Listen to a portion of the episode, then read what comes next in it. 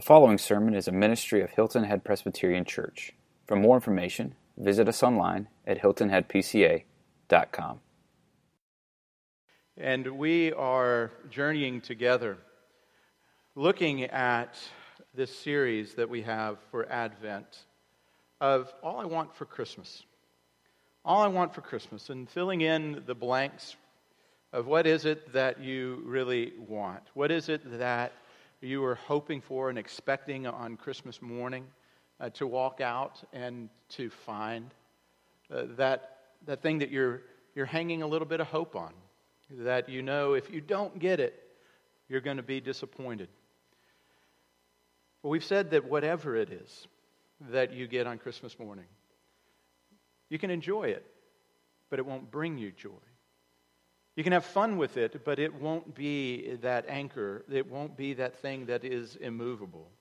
Because inevitably, at the end of the day, it's going to break, it's going to become outdated, you're going to outgrow it. Um, it's just not going to be what you thought it was. So, what is it that we really want for Christmas? And what these are are desires that are deeply embedded within all of humanity, and they are truly universal in this way. These aren't Christian principles and ideals, but these are things that we know about all humanity. That all of humanity needs to know uh, that there is a hope that's beyond this world. That if this world is all there is, then there truly is no hope. Uh, then the Epicureans and the Stoics got it right. Just eat, drink, and be merry, for tomorrow we die. That just take life for all that it is. Uh, the person who has more toys at the end of the day wins. But we know that the writer of Ecclesiastes said there's no hope in that. But that we have a hope that's anchored in heaven, that we have one Christ who is beyond this world, that He is our great high priest. He is our true hope, and, and that we know that in Him He'll never fail us. He's not a wish, but he is truly founded and grounded uh, upon the truth of his word. We said last week that we know that what we want and all of humanity wants, whether they understand it fully or not, is love. To be loved, to know that they are the objects uh, of love, worthy of a love, that God uh, said to us, I-, I love you. I love you that you are worthy of my love. I'm sending my son Christ into the world because I love you. And that we understand within that love that it's also a generous love. If God loved us that way that he gave, then the love that we have for him is a giving and a generous love. That it's a love that gives itself away to others at great expense to ourselves. But to love and to be loved is something that we all, all of humanity, wants for Christmas. And this week, we're saying that what I want for Christmas is joy. All I want for Christmas is joy. That I want to experience joy to the world. I, I want to be able to sing with the angels and the archangels. I want to experience a, a joy uh, that, again, is not founded and rooted in this world, but that regardless of the circumstance, uh, that regardless of my emotions, that I can experience joy because the Bible says that I can. I was joking this week with a couple of friends that if I was to have to hashtag this year, I would say, hashtag so thankful 2015 is over. And they're like, wow, Bill, that sounds a little melancholy. I was like, yeah, and I'm preaching on joy Sunday. So, um, but the problem with that hashtag, and if you don't know what a hashtag is, I'm not going to try to explain it to you. Talk to somebody younger than you near you uh, this morning. But sort of your theme. If that's my theme, of I'm just ready for 2015 to get over. What am I really saying? I'm really saying that somewhere hidden within 2016, I'm going to find joy. That if this happens, then I'll be joyful. If circumstances change, then I'll be okay. Then I will experience joy. Well, the scriptures never tell us that do it that way, but that we find joy in and through Christ Himself that we don't find joy in the traditions of this season. But it's a great season of traditions, isn't it? That some of you have put up your Christmas trees or you're about to put them up. You've been waiting for kids to come home from college uh, and they're now home and you're going to put them up. And there's certain decorations uh, that get hung and there's certain foods uh, that are eaten. And, and, you look forward to this time uh, of going out and enjoying the traditions. That you come to church maybe on Christmas Eve and you, and you light those candles and the darkness is dispelled, it's overtaken by the light, and you sing Silent Night and Joy to the World, and we take communion and you go home. And for some of you, the tradition is opening one present just as a sort of teaser for the next morning. And for others, it's to open them all. For some, it's everybody free for, free for all on the presents, and you open them simultaneously at one time. And for others, it's the slow, methodical, one on one looking and celebrating, and somebody writing down the who gave that to you so we can write a thank you note on that. The traditions of the breakfast casserole in the morning, or whatever it is. But there's something that we find that even in the midst of our traditions, we don't find joy. Because you see, joy isn't found in the tradition, it's found through the tradition. The traditions of this life, the tradition even of this season, they don't house our joy, uh, they point us to our joy. Uh, they, they allow us to look through the traditions into something more substantial, something more significant. That the tradition of lighting a candle can't be your joy, but the representation of light of the true light that came into darkness, that's your joy. Because there may be a season in life when you don't have a candle, you don't have a match, you can't come to church. Can you still see the light? Can you still see through that tradition to what was so valuable and meaningful at that time? Opening one present on a Christmas Eve was just sort of this foretaste. And I always found it to be wrong of my parents to do that. Just one? Come on, there's all the rest of them. And my dad would say, I just want you to get sort of a foretaste, just a little primer for tomorrow morning.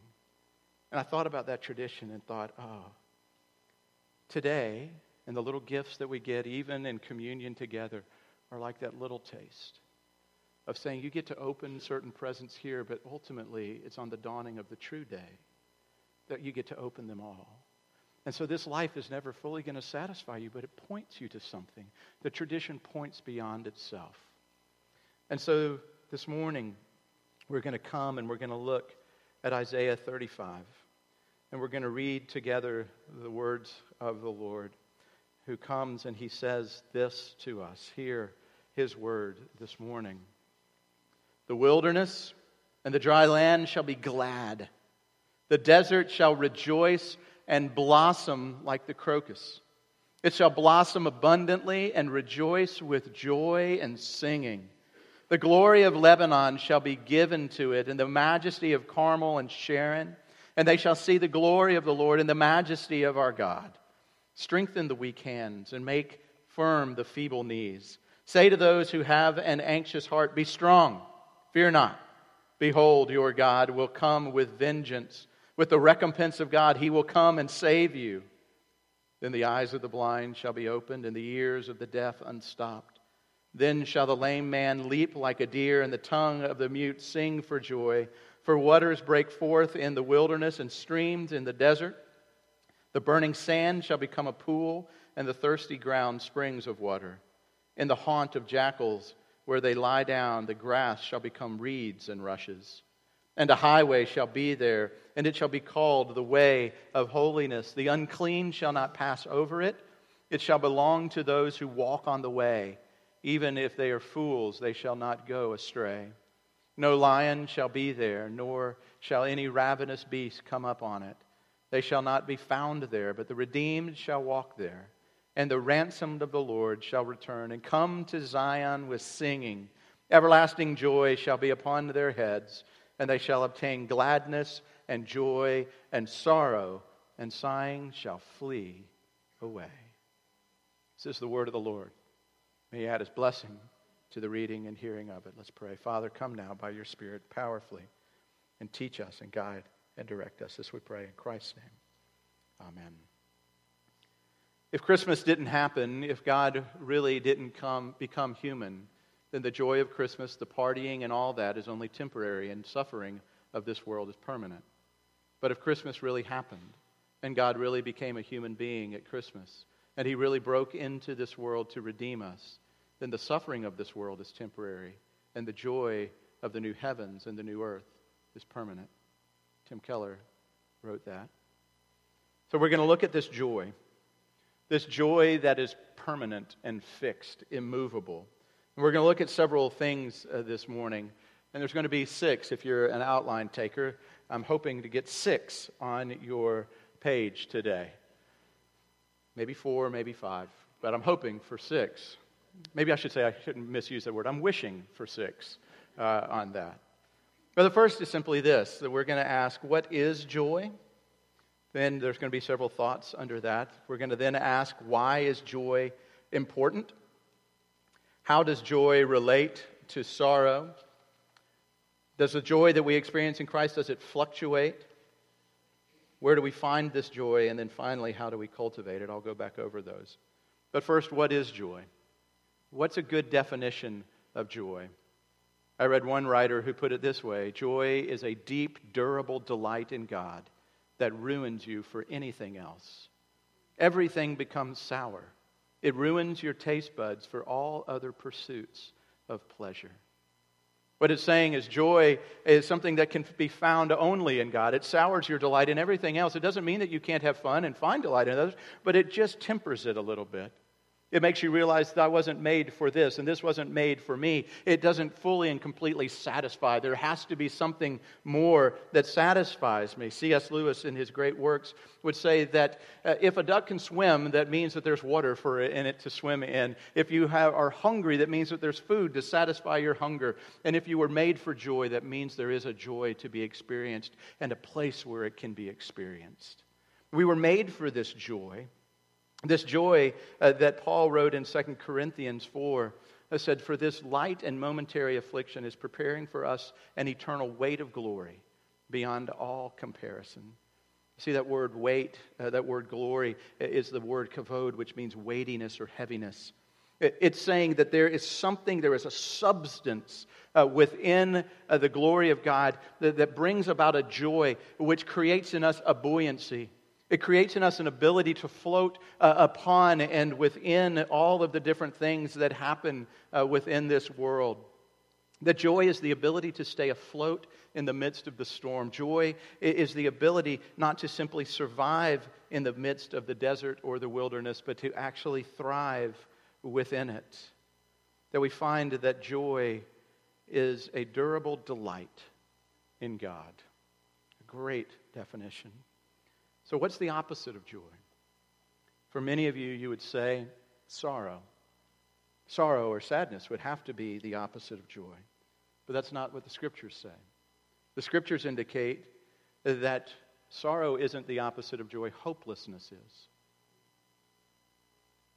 Not only that, but we rejoice in our sufferings, knowing that suffering produces endurance, and endurance produces character, character produces hope, and hope does not put us to shame because God's love has been poured into our hearts through the Holy Spirit who's been given to us, Paul writing in Romans 5. And what Paul was saying there, and clearly saying, is the reason that we can have joy during our suffering is because we have a hope that goes beyond this world. And so we would say then the opposite then of joy isn't sorrow, the opposite then is hopelessness. If you have no hope, then it's impossible for you to experience and have any joy. That the Christian's ability to rejoice in the midst of the desert, in the midst of the pain of life, in the midst of sorrow and loss, is because there is a hope that we spoke of in the previous weeks, a hope that is founded in Christ. And so we know now that, okay, the opposite of joy uh, is hopelessness. What are some counterfeits to joy?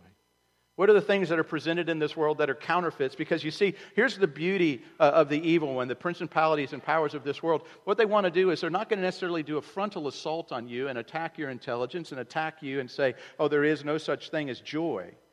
But what they'll say to you is, oh, here's a substitute. It looks an awful lot like the original one. But you see, the second hand goes smoothly or it ticks. Which is it that's a Rolex? Hmm. I don't own one, so I don't really know. But I know that if you go to New York City and you go and you want to buy Prada, you don't buy it on the sidewalk for 25 bucks. I know that much. I know that that's an imitation, it's a counterfeit, it's not the real thing. Uh, I know that uh, the world presents counterfeits all the time, and the evil one does the same thing. And so the counterfeit of joy is the feelings that accompany our resting in the blessings rather than in the blesser. The counterfeit of joy uh, is looking and saying that I find my happiness in the things that I've been given, in what I've received, rather than the one who has, been given, who has given them to me. That we look at Christ and we say to Christ, Christ, I don't so much want you, but I do want what you can give me.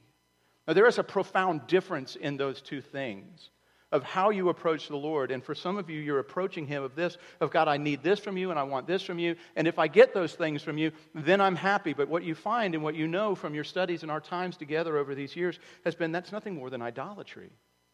Because idolatry promises happiness. It says, if you obey me, if you do these things, if you sacrifice at my altar, then I'm going to give you that promotion. I'm going to give you some more money. Then I'm going uh, to do this to you and for you, but you've got to come and give everything to me in that way. But what happens when you lose it or don't attain it? What if you don't get the raise this year? What if you don't get the date? What if you don't make the team? If you're crushed under it and despairing, then what you've realized is you were wanting what the idol could give you, and you weren't wanting what God offers. You see, you must push beyond and through the blessings to the blesser. You have to be able to come to a place and say that God in Christ is enough. And, folks, that's hard, isn't it? That's when this Christian life, uh, when the rubber meets the road. Is Christ enough for you in your singleness? Is Christ enough for you in your barrenness? Is Christ enough for you when you're bankrupt? Is Christ enough when you've lost your job? When your family seems to be pulling apart at the seams? When all the things that you think that you have to have are stripped away from you? Is God enough? And if there's no joy there, currently in your life and whatever you're going through, it most likely is a wonderful marker for you. You know, on our cars, they have dummy lights. If the oil pressure goes down, well, there's an oil pressure light that comes on. Uh, if the tires are underinflated, guess what? There's tire pressure lights now that let you know. They're dummy lights because they wouldn't want you to have the skill to look out and see whether your tire's flat or to know what oil pressure is like or to know how to do this. They tell you those things. Well, the scripture's filled with dummy lights as well because God knows that we need some help in this. And here's one way to do it if you're not experiencing joy, in the midst of whatever you're in, ask the question Are you celebrating the wrong thing? Are you looking to the wrong things to bring you that joy? There's counterfeits out there. You have to identify them, then dismantle them uh, and attack them. So, what is joy? We said that joy is a durable hope that's in, found in God alone. So, now the second thing why is joy important? Why is joy important? Why is joy essential to the Christian life? Why is joy at the very essence uh, of what does it mean to be a Christian? We said last week that love was one of the highest, if not the highest, characteristics of God that He has communicated or given to us just by means of creating us. We said there are other uh, characteristics that are not given to us. We can't be all places at all times. Uh, we can't know everything, and we're not all powerful. You need, some of you need to know those, that you don't, you don't have those powers within yourself. Those are only for God.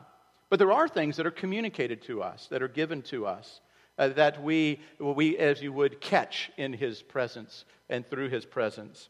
We said last week love was one. But this week we're going to say that joy is most assuredly one. Why is joy important? Because joy is of the very fabric of the heart of God. Therefore, it would be of the very fabric of those who would be his children and his followers. Proverbs 8 speaks of wisdom. And it says this of wisdom I was delighted in mankind, and I was filled with delight every day. But then John, speaking in John chapter 1, equates Christ to this wisdom. And so, what we see in Proverbs 8 is that Christ, God Himself, was equal with this wisdom, or is this wisdom. And basically, God is saying this I was delighted in mankind, and I was filled with delight every day. Interesting word there, delight. You want to know what that word is in the Hebrew? I'm sure you've been waiting with bated breath. It's a word that means to frolic. That God Himself frolicked in the presence of mankind. When's the last time you frolicked? I mean, what, what does frolicking look like? For some of you, it's beneath you. You are too distinguished. You are too refined. You have paid too much money for the education that you have had. You have do too much. You are in different circles than that. And frolicking is definitely not something that is going to happen in this house, little man. Little lady, no frolicking tonight.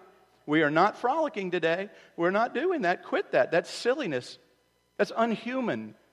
It lowers us. But isn't it interesting?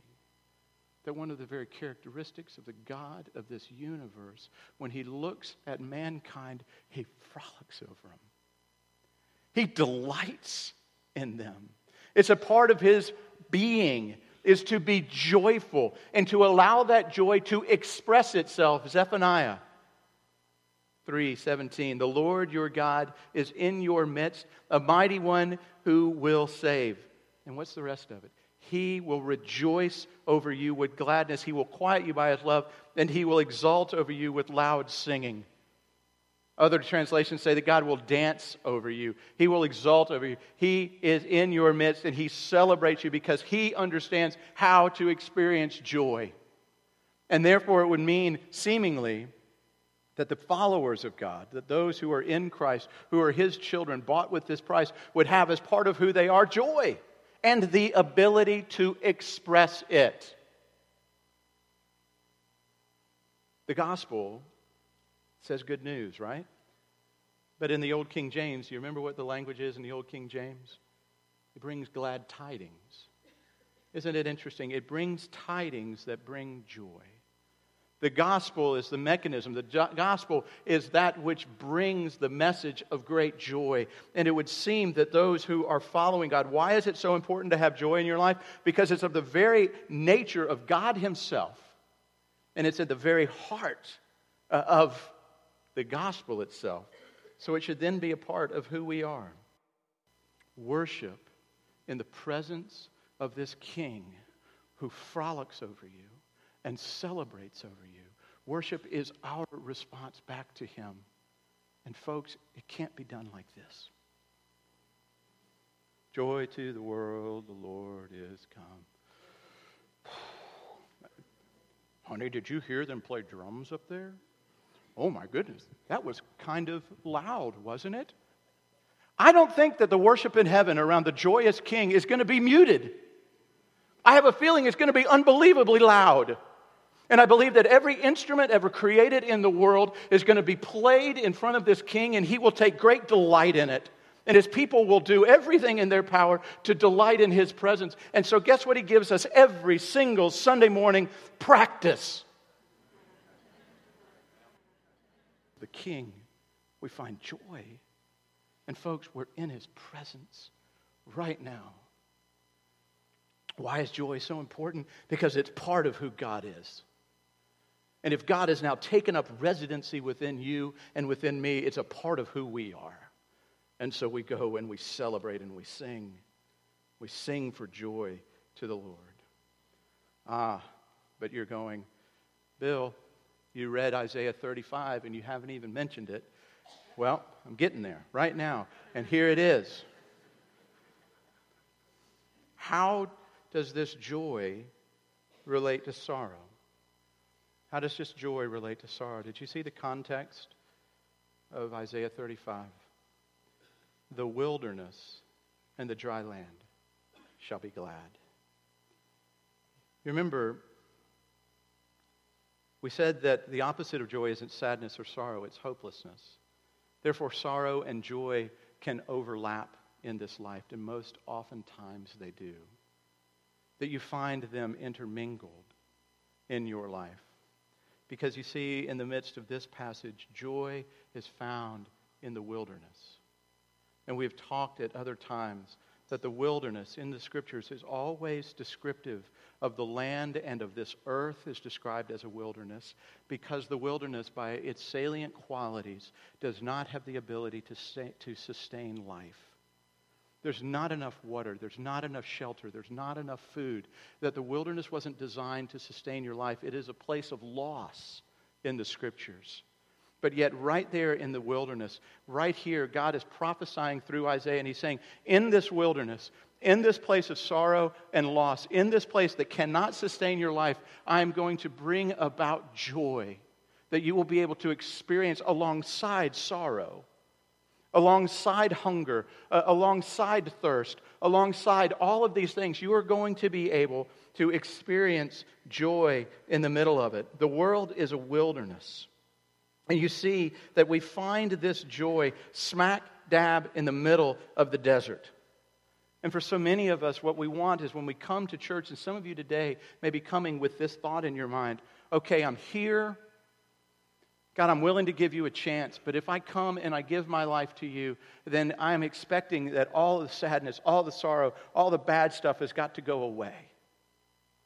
It's got to disappear because you, you say that in your word that you're going to give me this new life. He gives you this new life in the midst of this world. For he said that he was a man acquainted with sorrow and acquainted with grief. You see, so many Christians have made this tremendous mistake of coming and saying that they don't see themselves as rebels against God who need to lay down their arms.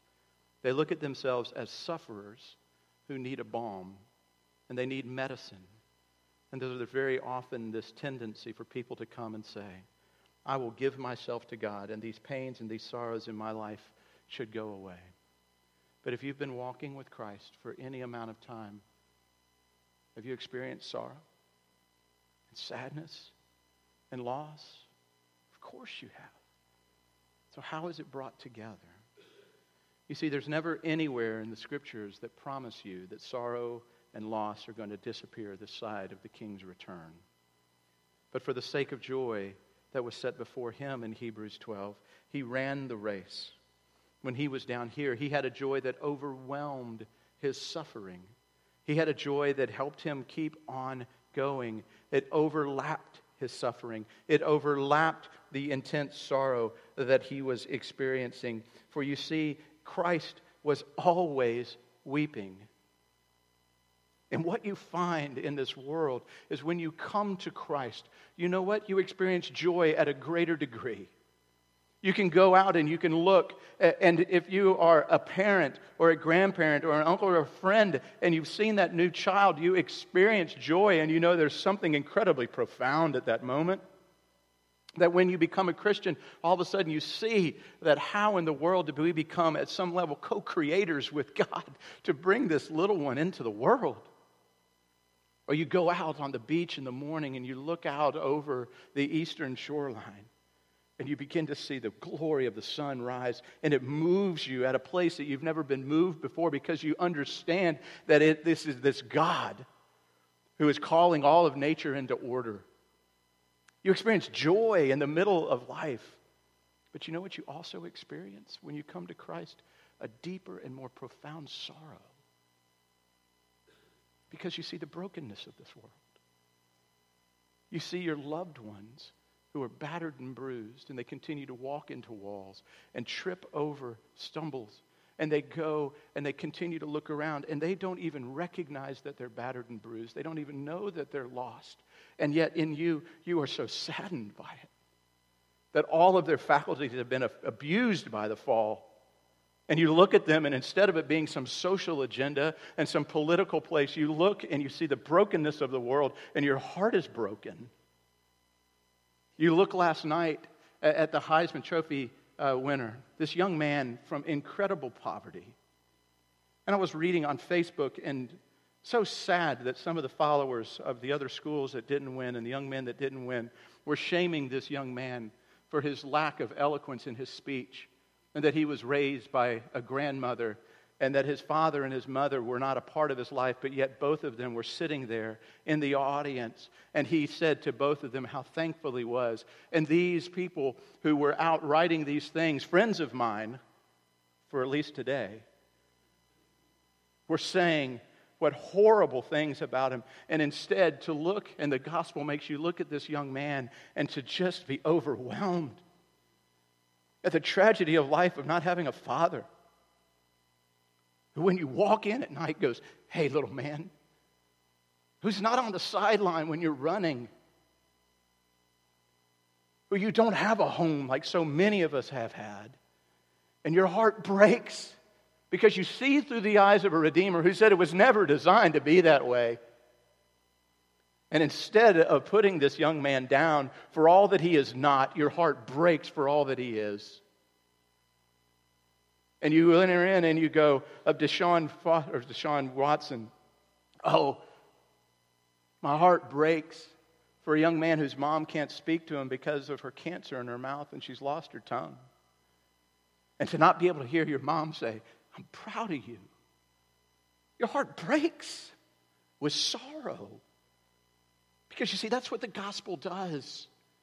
It's not an antidepressant. When you take an antidepressant, it's designed to clip off the tops and clip off the bottoms so that you can begin to deal with life. And there's a place for that in life, but not within the Christian life. You don't need to take a spiritual antidepressant. You need to experience the great joys of being high, and then you need to have your heart broken. As Christ looked and he wept often. You see, joy and sorrow come together, they overlap in your life. For some of you, you are trying to look for one or the other, and you don't see that they biblically come together beautifully. Joy and sorrow, intermingled always. The fourth thing, the question that we would ask is Does joy fluctuate? Does joy fluctuate? John 16, 17 would say no. Maybe the experience of it a little bit, but at least at the very bedrock it doesn't. Christ said, So also you have sorrow now, but I will see you again, and your hearts will rejoice, and no one will take your joy from you. He's saying this joy is immovable. This joy that you have, this joy that I have implanted in your life because of me, this joy is immovable.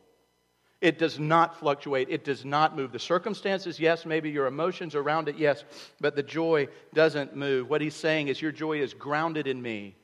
And if it's grounded in me, the circumstances are not the things which really give you your greatest security, your greatest identity, and your greatest joy. You see, if your joy is really founded in me, I don't change. I'm the Lord God, and I don't change. He changes, she changes, the stock market changes. These things come and those things go. But if everything you have is resting in that, of course people are going to take away your joy all the time. But if you get joy from me, from seeing me, then what? The answer is nobody can take it away. It's permanent and it's deep. Which leads ultimately to the next question this permanent and deep joy that we have, where do we find it? Well, we find it in Christ alone. Interesting, and I've got to be very quick here, but I don't want you to miss it. Verses 3, verses 5 and 6. Then the eyes of the blind shall be opened, and the ears of the deaf unstopped, and then the lame shall leap like a deer, and the tongue of the mute will sing with joy. Interesting, Christ is presented right here in this. This is a messianic psalm. This is pointing to the coming and the advent of Christ. And he's saying, when Christ comes, when Christ comes, and right before that, he speaks of this incredibly bold language of he comes with vengeance and the recompense of God. Well, we haven't experienced that yet. But I can tell you who did experience it on the cross. Satan and all the minions who were standing on his side, they experienced the recompense of God. They experienced the full frontal attack of God against sin and death. And Christ went through the grave and he won and he defeated Satan on the cross and he stands victorious. And this Christ who came is this one who makes the lame to leap and the blind to see and the deaf to hear. John the Baptist was so desperate to hear these words. When he was in prison in John in Luke chapter 7 and he was facing death. He was going to die. He sent a couple of disciples to Jesus and here's what his plea was. Ask Jesus simply this, are you the one? Are you the one? John was going to die, and he wanted to know that Christ was his hope, that he was his joy. And Christ's response, amazingly, you go and tell John what you've seen and heard. The blind receive sight, the lame walk, lepers are cleansed, and the deaf hear, and the dead are raised, and the poor have the good news preached to them. And blessed is the one who's not offended by me. He goes right back to Isaiah 35. And he says, I'm the place of joy. I'm the only source of joy in this world. You won't find it every anywhere else. Joy is not easy to develop. but it comes to the degree that you are looking to Christ as your only hope and trust in this world is in Him. That it comes to the degree that you are obeying and believing. It comes to the degree that you believe, verse 10 of Isaiah 35, that you're ransomed. You believe that you were bought with a price. You believe that you were in bondage, that you were lost, that you were in slavery and captivity. But this king entered into the world and he liberated you. That he opened up the gates and you are now marching out with him and you're marching into an eternal kingdom, an eternal city, a home that you have forever with him. That joy comes from him, not in this world, but it comes from the God of this world. And then finally, this, and we'll end. How do you cultivate this joy in your life? This could be the conclusion to every single one of my sermons. You consider it. You consider the gospel. You consider your assurance in Christ. You consider what has happened to you.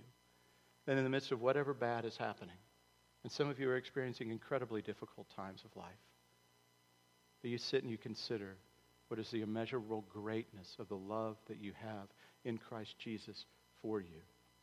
The promise and the hope of heaven itself I told you recently someone came to me and said, Hey, I want to know about all this suffering in the world. I want to know all this, but don't you dare throw in India that popcorn, sweet candy stuff at the end about heaven. That that's somehow supposed to get me through. And my response is, I don't know how to answer you then. Because the Bible says that the way to cultivate joy in this life is always to remember what you've been promised in Christ. That he says, Oh, it will so far surpass the loss and the sorrow here. And we can begin to cultivate it now. I'm going to read for you, and I'll invite the team to come on up as I'm reading J.C. Ryle, who was the Bishop of Liverpool in the 19th century. He wrote these words about how assurance and joy go together. And he says, Assurance goes far to set a child of God free from a painful kind of bondage, and it ministers mightily to his comfort.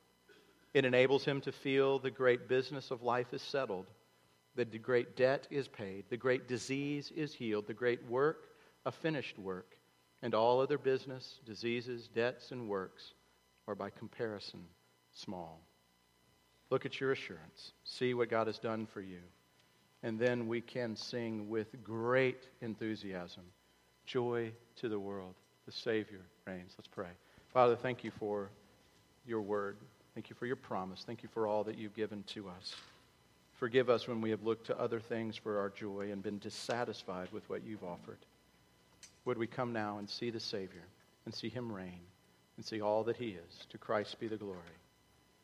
Amen. I invite you to stand and let's sing.